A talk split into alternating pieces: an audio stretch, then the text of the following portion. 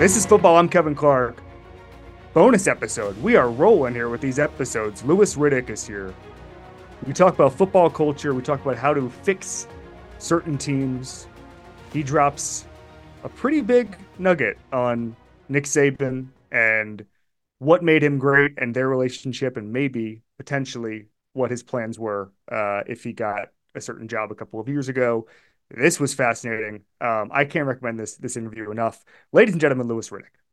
Hi, it's Mike Greenberg letting you know ESPN Bet is ready to take you through all the biggest sports moments this spring. The official sportsbook of ESPN has exclusive offers and markets from Scott Van Pelt, Stephen A. Smith, and me, plus many more. From the playoff intensity to finally getting out to the ballpark, there's no better time for sports fans. Sign up today. New users get a bet reset up to $1,000 in bonus bets if your first bet doesn't win. Download ESPN Bet today. What a play! Must be 21 plus and present in select states. Gambling problem? Call 1 800 GAMBLER. Terms and conditions apply. See app for details. This podcast is proud to be supported by Jets Pizza, the number one pick in Detroit style pizza. Why? It's simple. Jets is better. With the thickest, crispiest, cheesiest Detroit style pizza in the country, there's no competition.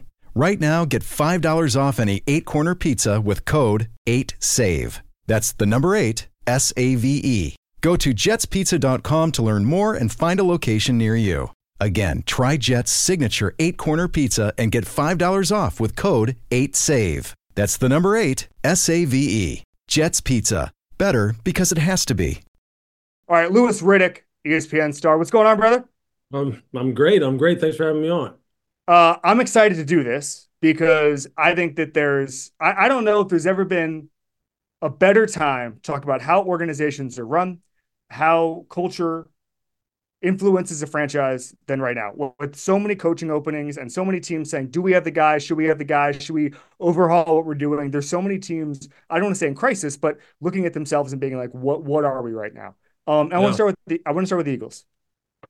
I've never seen a tailspin like this. Some of the Mm. old heads in my mentions on Twitter are like, all right, well, I have 86 Jets or, you know, whatever. I'm like, we've seen this before, but in my football viewing lifetime, I've never seen a team that I thought had the talent to be 10 and 1. I've seen 10 and 1 teams fold, but never seen a team I thought had the talent to be 10 and 1 fold like this. Yep. When you're in it, you've you've been a player, you've been Mhm. a scout, you've been an executive. When a Mhm. team has lost control, how does that feel on the inside when you know there's nothing that you that, that, that, that is solving the problem? Yeah. Usually, when you can't stop it like that, it's usually such a multi-layered issue. Yep. And because if it was something real simple, as the players have said, you don't think they would have fixed it, you know, by fifth, sixth, seventh, eighth game, they would have already done that. And they tried certain things. And really, what this really points to is the fact that there's probably some systemic. I was talking about this this morning. Systemic Yeah. issues that have always been there, have always been brewing under the surface. And a lot of times, what happens is when you have guys who are just, you know, exceedingly talented, they can still win in the NFL in spite of and go on some tremendous runs of success because these guys truly are unique individuals when you put them on the football field. But in order to for you to sustain and win at the highest level and withstand when you start having bumps in the road, and then maybe you have another bump in the road, and then maybe some of those guys who are helping you win in spite of aren't available, and they're not around the locker room, and not they're not able to kind of like rally people together on the field. Then what happens is it starts to snowball. Then it really starts to snowball, and then next thing mm-hmm. you know, every you know, as I said this morning, the dam starts to break. You Yep. think you have a, your your finger in one hole, and then another one pops, and then you're trying to, Right. and next thing you know, it just all this stuff starts cascading down. And I think again, like I said, when that happens, though, one, it is a gut wrenching, just nauseous feeling every day you walk into the facility because you're looking at someone, they're looking at you, people are looking at you like, are you the problem? You're looking at them like, are you the problem? And then sometimes you kind of know what the problem is and you wish you could do something about it, but you can't. You know if you're the problem. Long story, well, that's actually this is a pretty long story already. Yeah, please, please. But to summarize it, it's not something you can really fix mid-flight. It's hard to course Yeah. correct this thing. And usually what that leads to is the people at the very top who sometimes are part of the problem, have to really have some real brutal, brutal conversations. Because in Philadelphia, look, man, a lot of things have changed, some things have remained the same. And these bumps just keep coming up. And so there's some smart people there. They they they kind of know where they probably need to start looking and start wondering, okay, like why does this happen? What what what are some of the underlying issues? Can you tell? I, this is the dumbest, most simple question ever, but I want you to to kind of walk me through it because you know so much more than me. If you're in a facility and the team has a good culture versus a bad culture, yeah. where does that show up? If you're if you're hired as a PI uh, and somebody says, "Does this team uh, have a good culture?" That shows up where? Great, great question. Um, let's just start in the front office and in the coaching in the coaching area, which a lot of times are like together. Like the offices, like like in Philadelphia, if it's the same as what it was, since we're you know we're talking about their slide, you know, on the second floor of the facility, on the football side of the building is one. It's one big giant square, mm-hmm. and in the middle of it is a huge was a huge conference room that had the, where you had the the pro magnetic boards, the the pro draft boards, and where everyone you could have huge meetings. And then around the outside were coaches and scouts, pro scouts, because since college scouts don't have offices. When it's great, doors are open, it's easy access. People are walking back and forth. You're constantly talking ball. You're constantly looking for ways to get better there's no there's no hiding there's no people on the phones there's no people kind of looking like this out there. It's a very interactive very cohesive guys are going down to lunch together guys are grabbing a workout around that four five six o'clock time period because after that you still have about three four five more hours of work to do anyway. Mm-hmm. when it's a bad culture doors are shut. People are walking by each other in the hallway. There's a lot of like heads down looking up like this there's a lot of like always checking to see, well, who are they talking to? Why are you talking to him? Why are you talking to him? Why is he not talking to me? Why is he talking to him? Why is he at practice? People kind of like are watching practice, standing off in there. It it's very similar to what you would think a bad culture versus good culture is like in any business. Mm-hmm. Oh, when it's good, there's a lot of love, sharing, community. To always try to li- you're trying to lift people. Yep. When it's not, it's quite honestly, it's CYA. It's always it's protect your ass time. It's always well. Let me just make sure that I get my message across and make sure I take care of mine because I'm not really worried about what's going on over here. Pat Riley calls that the disease of me, right? Where if the team does bad, but you think that you're doing good, you're happy. Team does good, but you don't feel like you're getting yours, you're pissed off. That's the difference. I love that. It reminds me a little bit of uh, uh, an executive told me that when he was a young guy, his team lost a, a really big, uh, kind of pivotal franchise changing game late in the season. And he's walking through the hallway, and there's an older scout next to him, and the doors are closed everywhere. And the scout says, "This is bad news, man. This is bad news." And the younger guy says, "What do you mean?" And he's like, "Every all behind all those doors is a guy trying to get a new job because they know go. it's over, and they're calling their buddy and saying, "Hey, man, I don't know if this is going to happen." Exactly right. It's, it, it, happens everywhere, man. It happens everywhere. I can tell you this: the last days of Andy Reid in Philadelphia, yeah, were some of the most downtrodden, gut wrenching, just sad days in my professional career. Hmm. You're talking about a guy who now, and even then, was an absolute is an absolute legend a titan of the game. It was like a funeral there every single day, his last couple of weeks there. And it was just, you talk about doors shut and nobody talking. Wow. Wow. I mean, yeah, but that that's that's when you know it's clicking or it's not. I mean, it's really it's no different if it was football, IBM, you know, Microsoft, yeah. ESPN, it doesn't matter you know. If I may keep going down that road, um, I've I was covering football the first year with the Andy. Excuse me, my first year was Andy's last year in Philadelphia, so I was oh, around. Okay. I remember some of the mistakes that uh, that Andy made, but still, this is an all-time sure. legend and all that stuff. But sure. if you were to describe why Andy's probably the second best coach of his generation, and but when uh-huh. all is said and done, he might win so many Super Bowls. He's the best, frankly. Um. But it runs its course in Philadelphia. Why did that happen? Well, look, it, it's it's a combination of things. Yeah. It's a combination of maybe for him staffing issues where he miscalculated. Yep. You know, Juan Castillo going from yep. line to, to you know coordinator is probably something he would never do again. I mean, that that just it just doesn't it's not going to work. It's it's kind of like what Bill tried to do in New England.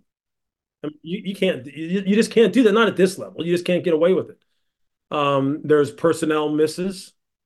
Um, and usually those two things together, when you're not able to help put players in good positions, and then you have personnel misses and or team building misses in terms of philosophically how you put your team together. Like for instance, the year coming out of the players' strike, the infamous Dream Team year that yeah. that, that Vince Young dubbed it, right? Yep. That, that, wasn't even anybody internally. That was Vince Young, I believe, who said that in the press conference. That when he signed at training camp up in Lehigh that day, he said, "This is kind of like a, this is like a dream team. I mean, you've got Nnamdi Asomugha over here, Dominique Rodgers-Cromartie, Cullen Jenkins, Jason Babin. Like, man, it's like a dream team. Yeah. Right then, it was it just went woof just from there. So there was a lot of those different things that all fed into what was really a pretty bad spiral, a bad season and he really needed to reset after that, and, he and he did, and he reset in a much different way, which was, you know what? I'm going to get somebody in personnel who I trust. I'm going to get somebody in personnel who I believe understand, like wants to deal with ball. I want to coach. I'll give him the particulars of philosophically what I believe in in football, what the profiles look like in the players. I'll handle the coaching staff. He can handle the draft. We'll come together. We'll have great relationships with ownership. We're all moving in the same direction. We'll start fresh. And he was recharged. He went down to Kansas City and he's never looked back. He didn't forget how to coach. Yep. He didn't forget the X's and O's, and he's brilliant. Brilliant.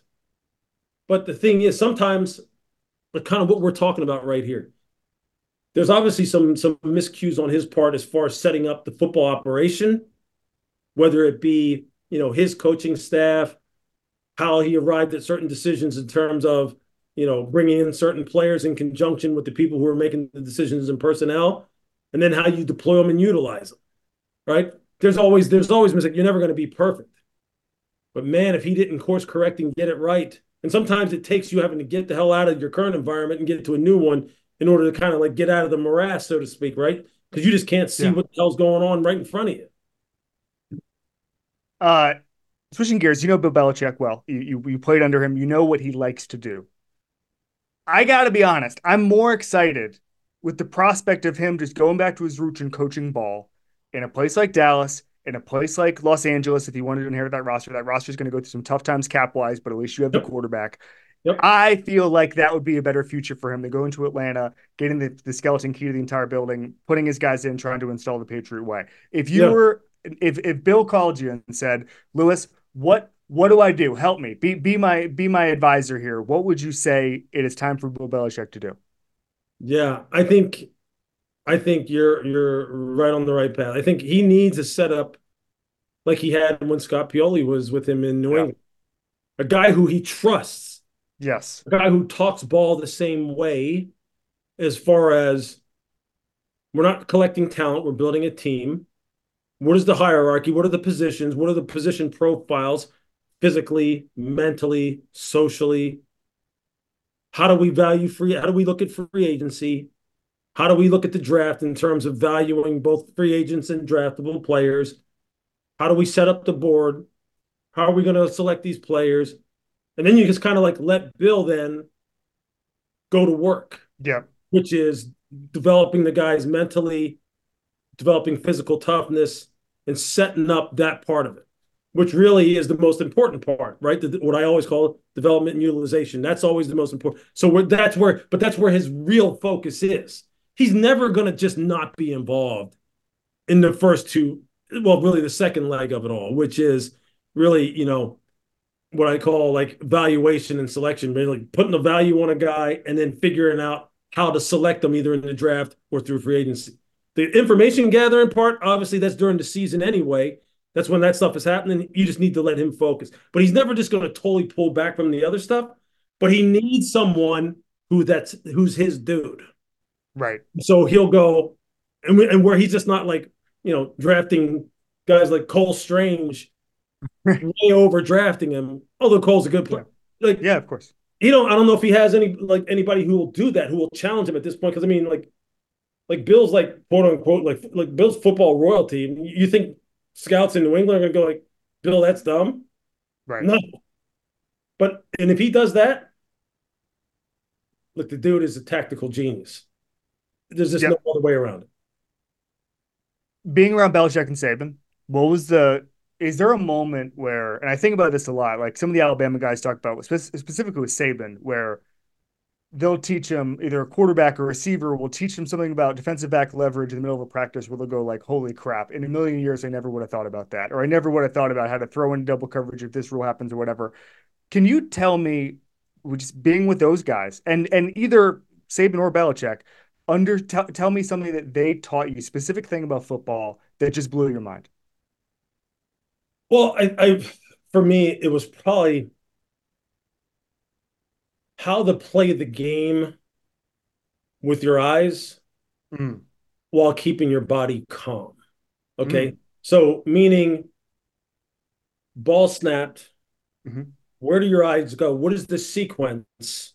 All that happens within two and a half seconds to where you're gathering so much information, but you're not getting all helter skelter and then you can get to where you need to get to, whether that means entering into the run front as a safety in this particular case, or you can get the correct quote unquote pattern match that you need in what they called their zone man matchup concepts in the back end.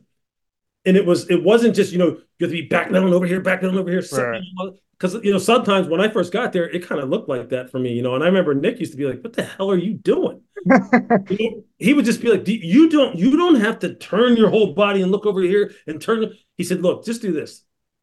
Just, just calm down and let's go like this. All right, ready? Like so, when you're playing cover two, right, and you're a half field safety, okay, he goes, "This is what I want you to do. I want you to set up at about 12 yards. I want you to be about two yards outside the hash or a yard outside the hash, right?" The pro hash.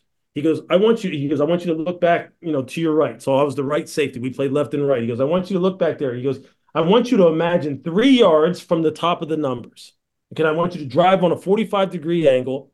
He goes, I want you to take three to four hard drive steps. He goes, I promise you, with your height and your weight, you are going to get right where you need to be, three yards top of the numbers. He goes, then from there, square up.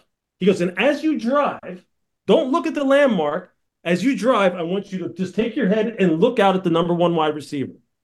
If he's blocking, if you see him stalk block, cut it off instantly because it's probably going to be run and square up quickly so you then enter into the run front. If you see him trying to avoid, keep driving to that landmark, square up, and go. So you're going from the ball, check one, getting your pedal back to the ball, and he goes, and then react from there. And like I was sitting there going, I was never told this crap before. You know, I'm just, you know, when they play cover two, I'm just sitting there going, I've got half the field, that safety's got half. Let me just drop back here and try and figure out what the hell's going on. So it was it was this, it was the detail and the sequence by which you were supposed to play with detail to where and they drill we drilled it every day to the point where it was so second nature by the time you got to the game that then you could really drill down on certain tendencies right. that really allow. So really, what I'm getting at is this: it's the mental part of the game, because one thing that those two guys couldn't take was stupid football. Mm-hmm. They would take lesser athletes, but guys who would do it right all the time. They didn't need guys who could do it some of the time. And they used to say it all the time. If you aren't consistent and you're dumb and you make mistakes, you will not play for me. And one of the greatest compliments Bill ever gave me, I went up there for a Sports Center segment or for a training camp special about I don't know seven, six, seven years ago, and we were up in Foxborough, and we're you know where our set is set up over there, and I see them out there on the field, and they're all practicing and stuff, and I'm just like you know, and they're asking me, hey, you gonna go say hi to Bill? I'm like, yeah, just let him be, let him do his thing. Yeah. And Stacey James comes over, one you know, I guess they're, they're yeah. and he grabs me and he goes, Bill wants to see you. And there, everybody was like, "Ooh, what does he want to say?" And I went out to the field, and he said, "You know why I liked you? Because you were smart and you were tough, and you did it the right way." And he goes, "And I'll take those players any day of the week. Smart, tough football players." And so, really, I mean, that's not a sexy answer to your question. No, but what great. it is, it's why the Patriots won six Super Bowls and played in nine. And why Alabama's won a trillion. There you go. You're SEC right. You were saving in him doing it. That's right. Yeah. And, then, and here's the, the thing. thing, dude, they wouldn't let you off the hook if you didn't do it exactly that way.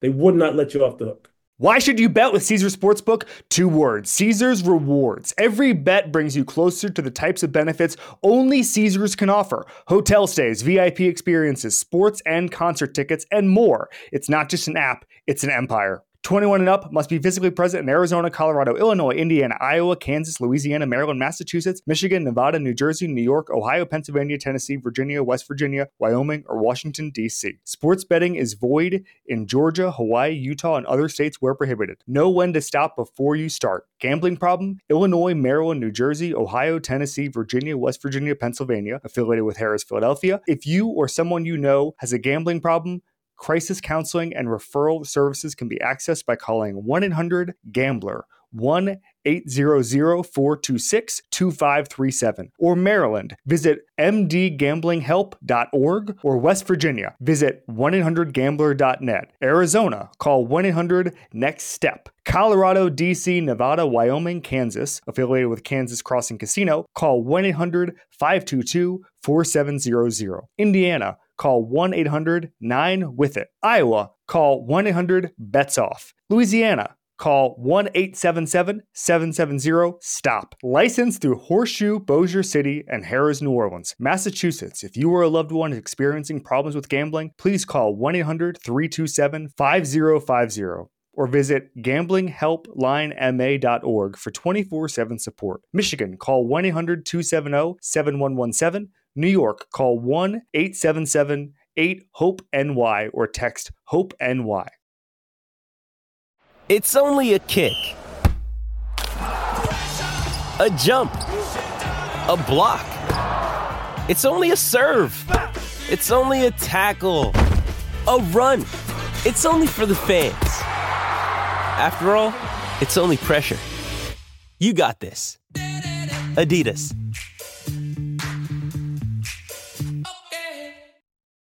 When you need mealtime inspiration, it's worth shopping Kroger, where you'll find over 30,000 mouthwatering choices that excite your inner foodie. And no matter what tasty choice you make, you'll enjoy our everyday low prices, plus extra ways to save, like digital coupons worth over $600 each week. You can also save up to $1 off per gallon at the pump with fuel points. More savings and more inspiring flavors make shopping Kroger worth it every time. Kroger, fresh for everyone. Fuel restrictions apply. I got a lot of questions over the weekend because I wrote a Dan Campbell piece a couple years ago. It was making the rounds about how much he preaches culture, lives culture, understands what culture is supposed to mean, and and the buy-in, not just managing up, managing down. Why assistants mm-hmm. love coaching for him. Why mm-hmm. players love playing for those assistants. All those things. The people were saying mm-hmm. to me, "Okay, you spend all this time with Dan Campbell." If you were, and these are all teams, uh, fans of teams with with openings, like how do you find the next Dan Campbell? Who's mm-hmm. actually because everybody says they're a culture guy. Nobody mm-hmm. builds their life around it. Mm-hmm. What would you look for if you're a GM and you're saying, okay, this guy's all about culture? How do you scout that when you haven't been in a building with somebody? You know, you just kind of mentioned it. And we talked about this on TV today. I think Domonique Foxworth brought it up and he put it in exactly the same words that you just did.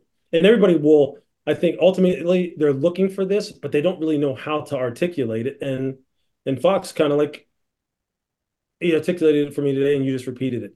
The guy who can manage up and manage down, mm. meaning he can develop relationships with whether it's a singular owner, a group of owners, and he can manage their expectations. He can manage them in terms of giving them the kind of information that they need to feel comfortable with the direction that the team is going. He can communicate with them about what he needs if there's some kind of, you know, if there's some kind of defect in terms of the resources, or rather they're lacking something in terms of the resources, and he can do it in such a way that is not threatening to them. Mm-hmm. It's not, you know, abrasive to them. something that really makes them feel as though, hey, look, we're a part of this too. Even though as owners we're naturally part of it, he makes us feel like, you know, like we really are helping win on game day. And not everybody can do that. Like some coaches hate talking to owners. Some coaches just don't even want to deal with the owners. Yeah. You know, they just want to be like, look, just just you know, just give us the money and we'll deal with it. And we'll just kind of deal with you like later when we have to. And then there's also the guy though who then establishes his credibility, his competency, and positively impacts people below him. The guys who are his coordinators, his position coaches, his you know quality control people, strength staff, equipment staff, video staff, all those guys, and he touches all of them every day. And all of them feel like if they don't do their job, they somehow are going to be the wink link towards achieving the kind of goals that is set forth by that head coach. And not in a threatening way, again. Mm-hmm. It's in a way where they take ownership of their respective area. And it's because, you know, every day or as much as they possibly can, this guy has those relationships and developing those relationships all the time. And, you know, that's where you have to go when you're looking for that dude like every coach is going to tell you, well, yeah, of course, yeah. you know, of course I'm a relationship guy. Of course I'm a character. Of course. You got to dig. You got to dig. You got to trust your resources as far as being able to tap into people who say, yeah, he does do that. Yeah, he does have the ability to manage up, manage down, touch every single facet of the football operation, make everybody feel as though they are just as important as the next guy. He doesn't try to like, you know, establish tiers and make sure that certain people you stay down here. You don't you know, deserve these privileges. You don't deserve access to this. You don't deserve to speak to me in the hallway. That kind of stuff. You know, like I've been places where the people who were in charge kept certain low level employees when we went on the road, like when you go like to the NFL scouting combine at one hotel. Yeah. And then everyone else who was like of a higher level stayed at a better, different hotel. I mean, it's like what do you think that's doing yeah. to people? You're telling them you're not quite as good as me. Mm-hmm. You're not quite as important as me. And if I ever got wind of that kind of crap, that people allowed that kind of crap, if I was an owner and was looking for a coach or looking for a GM, instantly I'm going, we can stop here, you can leave. Because I've seen that happen. I've seen what that does to culture. And then, I mean, he looks like, I, will tell you what, in Detroit, it looks like every single person would run through a wall for dude for Dan Campbell. They really and all the former players that he has on his mm-hmm. staff. Like some people feel like former players aren't great communicators, especially good former players, because they can't really explain how they were they were good and they get frustrated and they don't have patience and all. I mean, Aaron Glenn was a badass. Mm-hmm.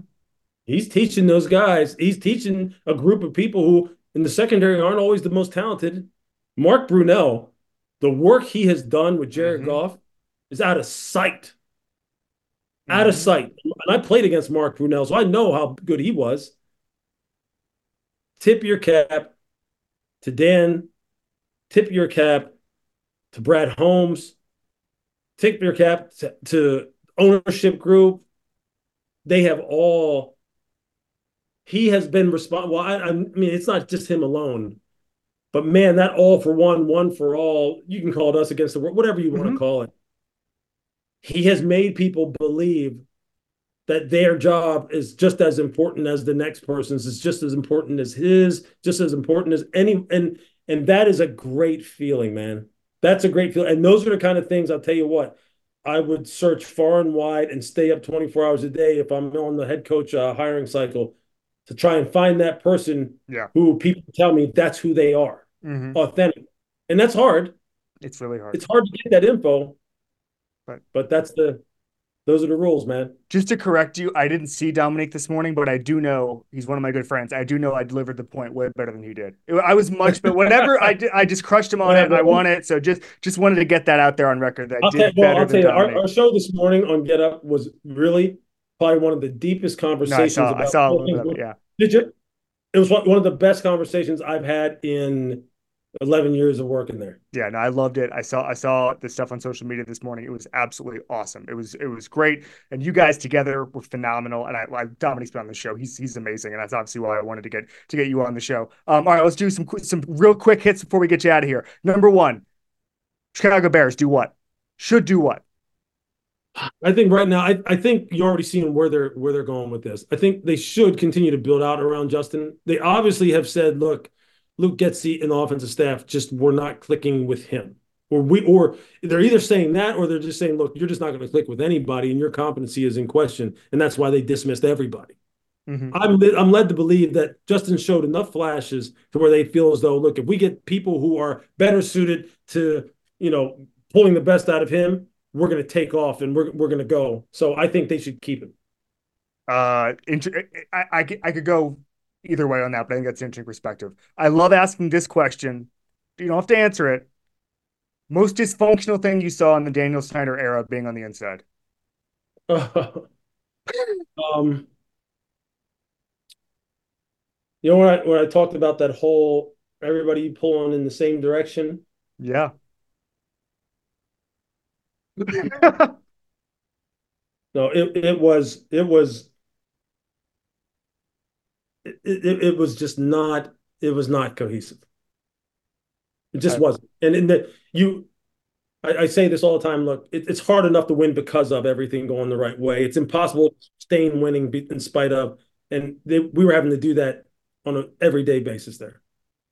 I can only imagine. I asked Ryan Fitzpatrick that question, and he said that uh, he couldn't rehab there when he broke his hip because uh, the DEA raided the facility the day he came in. So everybody's got a different answer for the Daniel Snyder era. All right, we do one thing that everybody uh, everybody has to answer. It's called badasses. You already mentioned Aaron Glenn, but it's the biggest badass you've ever been around in football. That could be a teammate uh, when you were a player. That could be someone in the front office. That could be a coach that you were on staff with when you were when you were a front office guy, a scout. Doesn't matter. The biggest badass Louis Riddick has ever been around in football is who?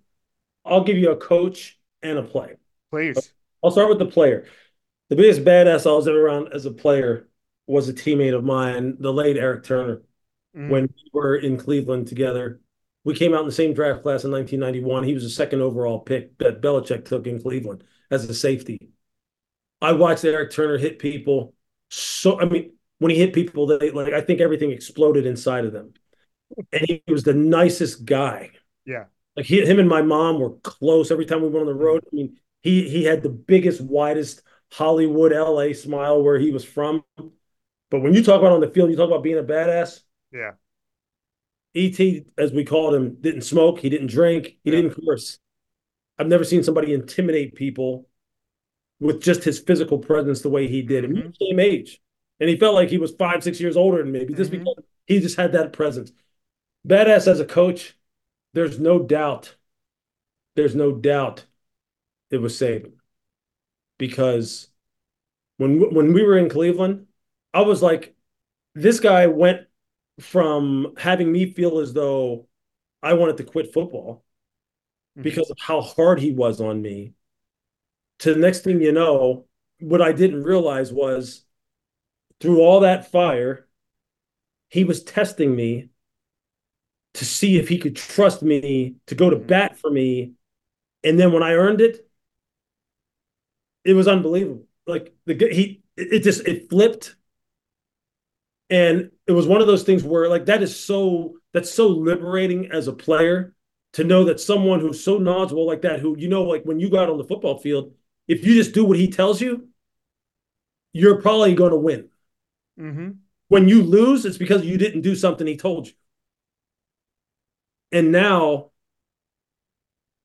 you know, when I was going to um when I was interviewing to be the GM of the New York Giants, and I thought I was damn close to getting it, I called Nick and I asked him, Would you come back to pro football and coach? And he said, Just get the job first and we'll talk. That was going to be the guy who I was going to tell Giants ownership, you got to do everything you can to get him back to college football, to pro football. Because I respected him that much. Respected him that much. And you think I agree largely with what I think I know what you're about to say. You think he could have been a success in the right situation because he said he said he went to co- back to college because he couldn't control his own destiny. He didn't get the quarterback thing right because of the doctor stuff. That's right. But I think in the with with a little bit of help, a little no bit of momentum, he would have gone on a run, Louis. If if if Nick Saban gets Drew Brees instead of Daunte Culpepper in Miami, he probably goes on a run and wins multiple titles. Yeah. But his doctors told him no, we shouldn't do this. Drew goes to New Orleans. The rest is history. But yeah. for the to go to the Giants, one of the most storied franchises of all time in New York, I like I ain't gonna speak for him, and this would be this is pretty big for me to say, but considering the fact that he told me, he said, "Look, just get the job, and then we'll talk," and that's all he said. He didn't say no. Mm-hmm. Can you imagine what that would have been like for me? How cool that would have been. So yeah, Nick Nick is a certified badass. Certified. I've watched him call games, dude, with no play sheet, nothing. Mm-hmm. And he is just making adjustments. It's all in his head. He knows what's happening. Those the days of the big giant play calling menu. Yep. Yeah. He's legit. He deserves everything that people say about him right now as being the greatest of all time. Obviously, the best badasses answer we've had this season. Louis Riddick, ESPN. Watch him. Uh, I mean, they, they, as you mentioned, you alluded to earlier, the Get Up segment, one of the best things I saw on football television this year. Thank you so much for coming. This is football, man. Absolutely. Thank you.